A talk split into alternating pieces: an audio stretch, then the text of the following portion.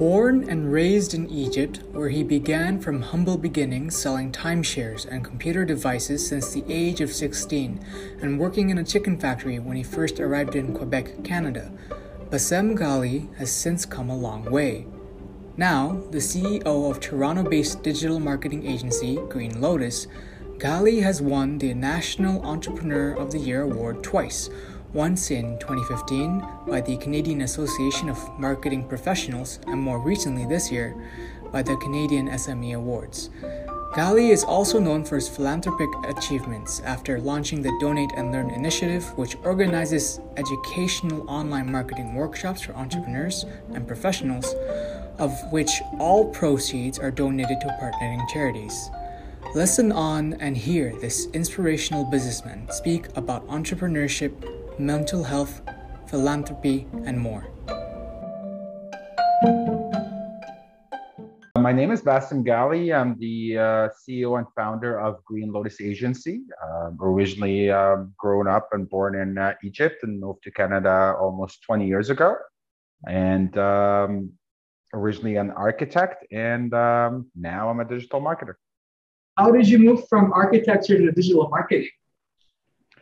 When I moved to uh, Canada, it was very hard to uh, work as an architect with my Egyptian degree, and I needed to study for like another four years, and I didn't really like the uh, poor student life, so I uh, did uh, whatever every new immigrants do and took any kind of jobs that came around until uh, one day um, I was doing some graphic design and web design, and the owner of the company asked me how to be the number one on Google that was the question that changed everything.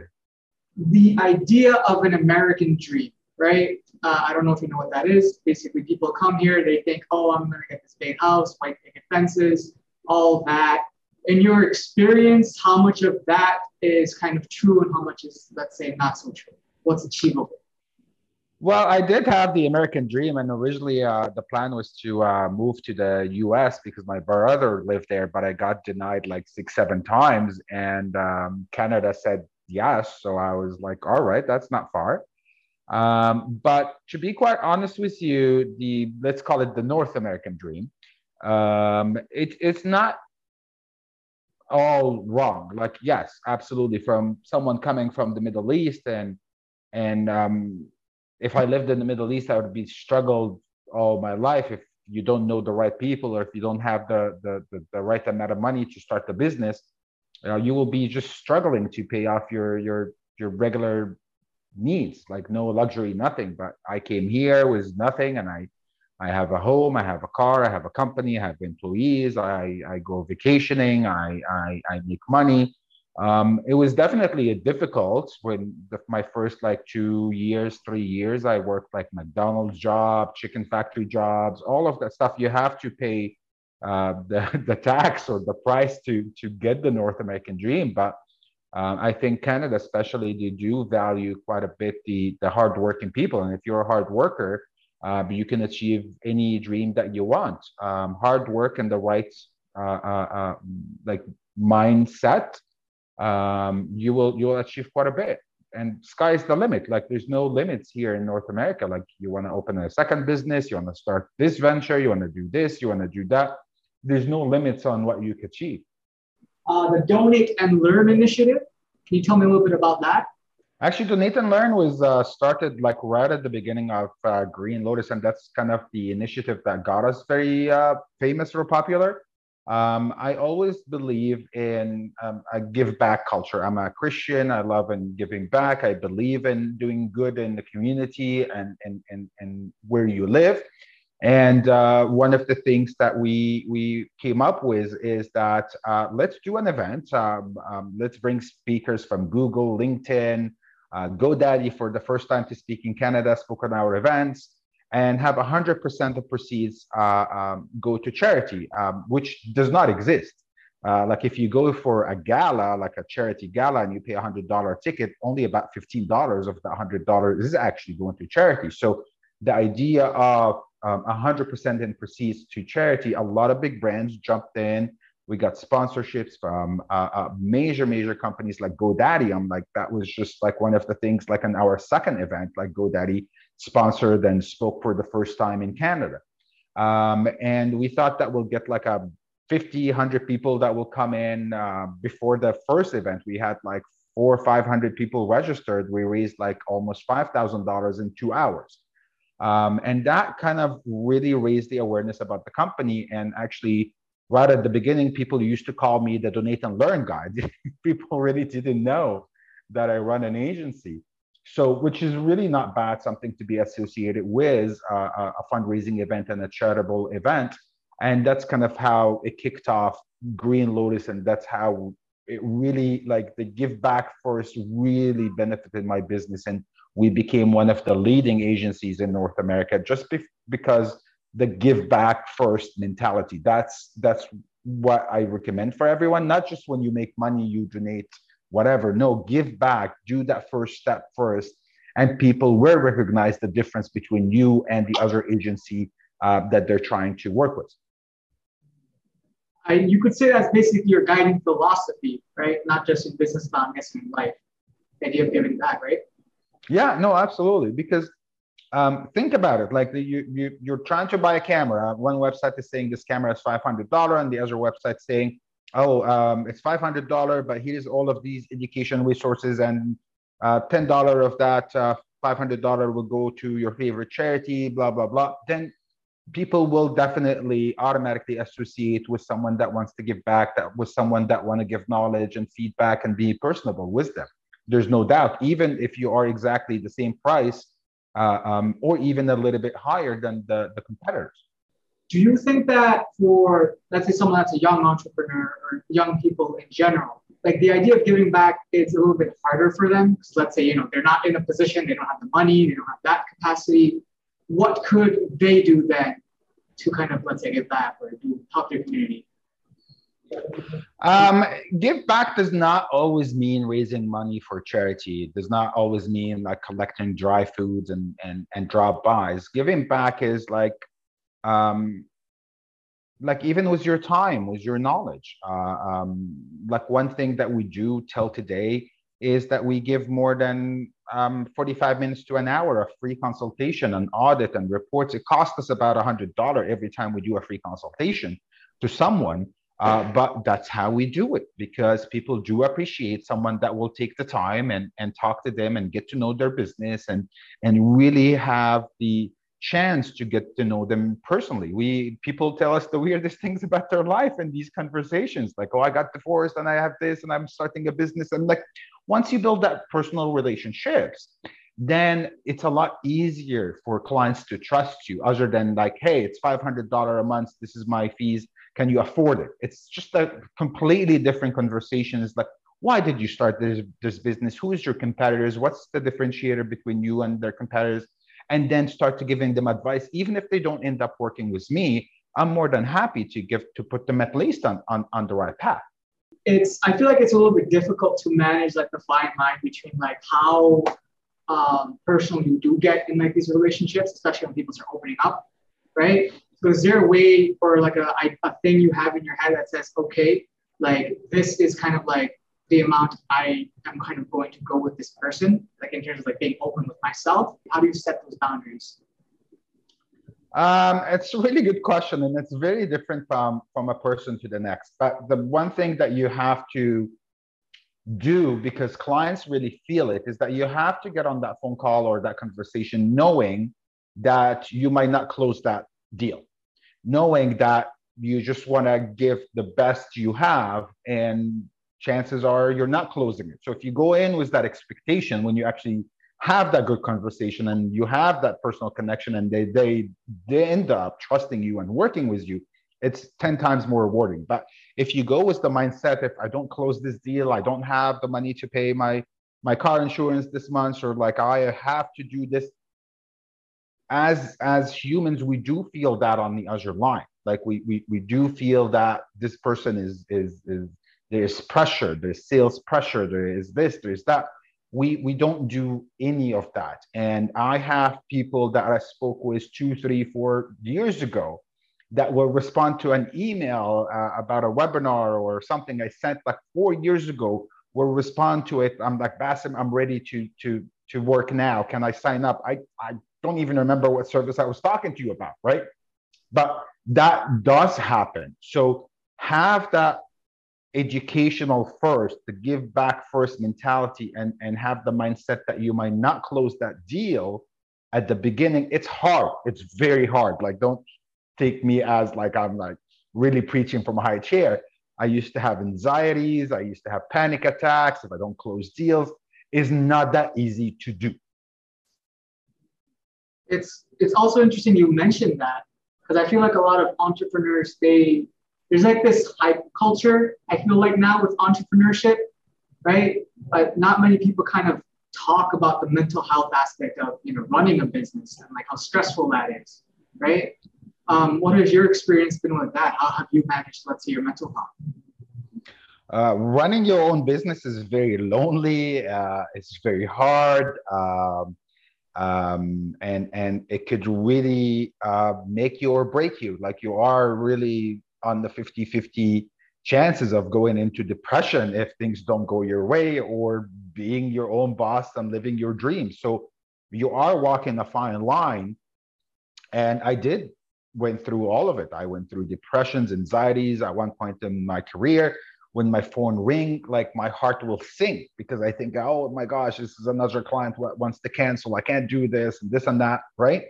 So I would advise was two things: uh, is basically to to not do it completely alone. Find a partner um, that will at least support you in some areas that you're not good at um, don't start business completely solely on your own. I have a business partner. A lot of people don't know I do, but her name is Catherine McGillivray. She really liked to stay behind the, the, the, the spotlight, but she was my backbone. She was my right and left hands and, and so many things.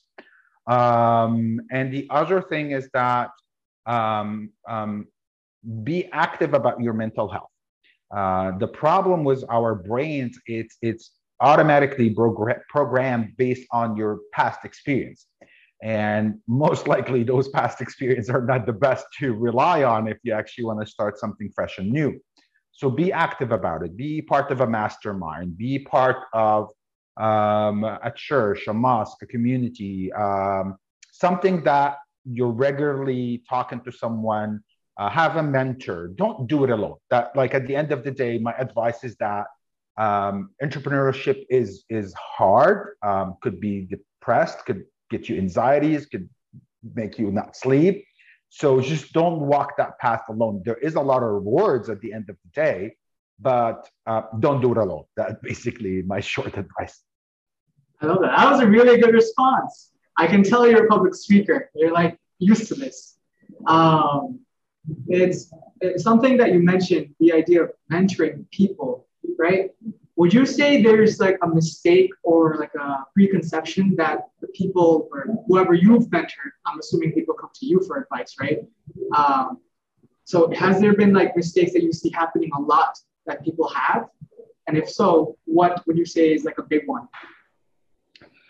Um, the biggest mistakes is that um, either people don't take calculated risks or people do not invest in their ventures. So those are the two biggest mistakes. Like I've met so many people that want to start a business, uh, but they will not spend any money on it till they make money. Like I've met like this financial advisor or like a guy that was running a consultancy business, and their business cards are printed at home, cut with a scissors. Their website is like really bad. I'm like, how would you make convince a client to pay you three five thousand dollars if your website doesn't look like it's been even finished right that's another thing that like really big thing that a lot of people think that um, i will only spend money when i make money. But the worst say in life you you gotta spend money to make money. It's, it's the worst say ever but it's true. Uh, the other thing is that people not taking calculated risks or not getting a proof of concept um, people want to start a venture, they want to spend $100,000 on developing a software or this or that. And just, I'm like, did you sell one product? Did you did you talk to someone outside of your family? Like, did, like when we launched Green Lotus Tools, Canada's first SEO tools, um, I, I sold it for eight bucks a month. I'm like, I just wanted to see if people will take off their wallets and spend eight dollars. We sold like 150 in like two weeks, right? 150 subscriptions, right? Then I started increasing the price, increasing the price, and I started to continue developing and, and developing it, right? As we go, you need that market proof. You need to to do some calculated risk. So don't spend $100,000 in development. Do a shell program, do a shell website, something that proves the concept and then you do the rest of the automation manually. You don't need to have everything right and going but see if someone is going to pay that $20 subscription that you're asking for. See if someone is going to actually see that this is a good concept. So it's really the opposites. Like both people are very opposites. It's very hard to find someone that have like a have a decent budget calculated get market approval get do some piloting and testing. It's either they don't want to spend the money until they make the money or they want to dump like $200,000 without even getting a concept approved. That's true, actually. I, I feel like it's very rare where people have low overhead um, and because, you know, that's, that's tough. And most people, you know, it's like, I want to make money, but I'm not in the best position to kind of invest, right? But I guess it's all about, like you said, this calculated risks. Um, something that I want to ask you, because you kind of work in marketing, is there something that people should be paying attention to in terms of technology or uh, trends? Like as an example, right now I know crypto is big, right, in the investing space. Would you think there's something like that for marketing, like a trend or something people should be paying attention to? Yeah, it's, there's actually a lot of trends going on, and the like I was actually speaking to uh, about this as another interview. Like what we've seen, what we're seeing today is something that was very predictable uh, to happen, but the, because of COVID, the change that was supposed to happen over five, seven years have happened in one year. So the the the changes in consumer behavior and the way we shop and the way we do business and like i haven't met a client in a year and a half right? And our business is like almost doubling during this time. Um, the way that things happening and the way that people rely on digital is has become phenomenally big. So i do actually have um, I'll, I'll send you a link of like four steps to adapt to like digital marketing post corona but one of the things that I, I want to highlight very quickly is the rise of voice search. Those um, smart speakers like Google Home and Alexa and those things, um, the amount of like there is a prediction, or sorry, not a prediction, like a, a case study that more than 55% of the US household have a smart speaker. That is millions and millions of households. And we started to um, not replace cell phone with smart speakers, but a lot of things that we used to do on cell phones, we actually got a little bit less or a little bit more lazier. And now we just, instead of typing it on the phone, we just tell to Google, add bananas to my shopping list, uh, uh, remind me to contact this person or, or remind me to buy this thing or shop for this thing or who is the best lawyer near me, things like that. Now it's started to become more a voice command than just typing on your phone. And the dangerous part about this, and a lot of people that do not realize, is that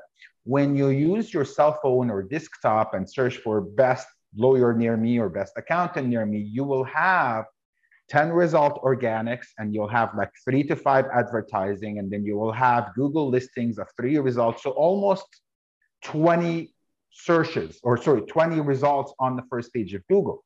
But when you ask the same questions to Google Home, you get one answer with a maximum of three answers. So the fight for 20 positions have become the fight for one or three positions. So it has been already hard to rank on the first page of Google, uh, but it's going to become 10 times hard, or it, it is already 10 times harder to rank on those voice recognition and or the smart speakers. And a lot of people don't realize that it's actually the same techniques. It's nothing new. That Google Home speaker is, is not a new technology. It's, it's the same Google algorithm. It's just, it's, there's nothing in there but a speaker connected to the internet. So when you tell a command, it goes to the same database, it goes to the same ranking algorithm, and then spits out the answers, but in just a different formats. And a lot of people don't realize that there is actually a way to rank on these voice search commands, which is still search engine optimization, but now it's called SEO for voice uh, searches, right? So these are the things that a lot of people do not recognize that it's not completely brand new technology. You don't need to do something from scratch. It's the same old Google algorithm updates and search engine optimizations, but you, you just have to take it to the next level. That is the biggest trend that I see in the digital marketing world. And as I've seen it before happen was the rise of smartphones and how um, so many companies lost that battle when the, the rise of smartphones and people didn't believe in it or like people that's a fad or this and that i will continue advertising my my my here or radio or this and didn't really pay attention that you have to have an awesome mobile website and user experience. And a lot of companies lost big, big, big, big money.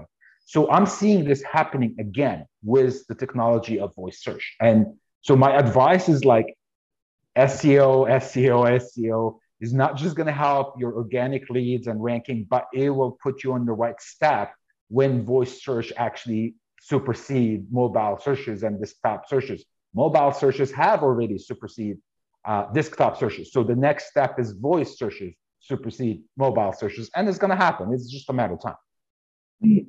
Interesting. Is there a question you kind of wish you were asked?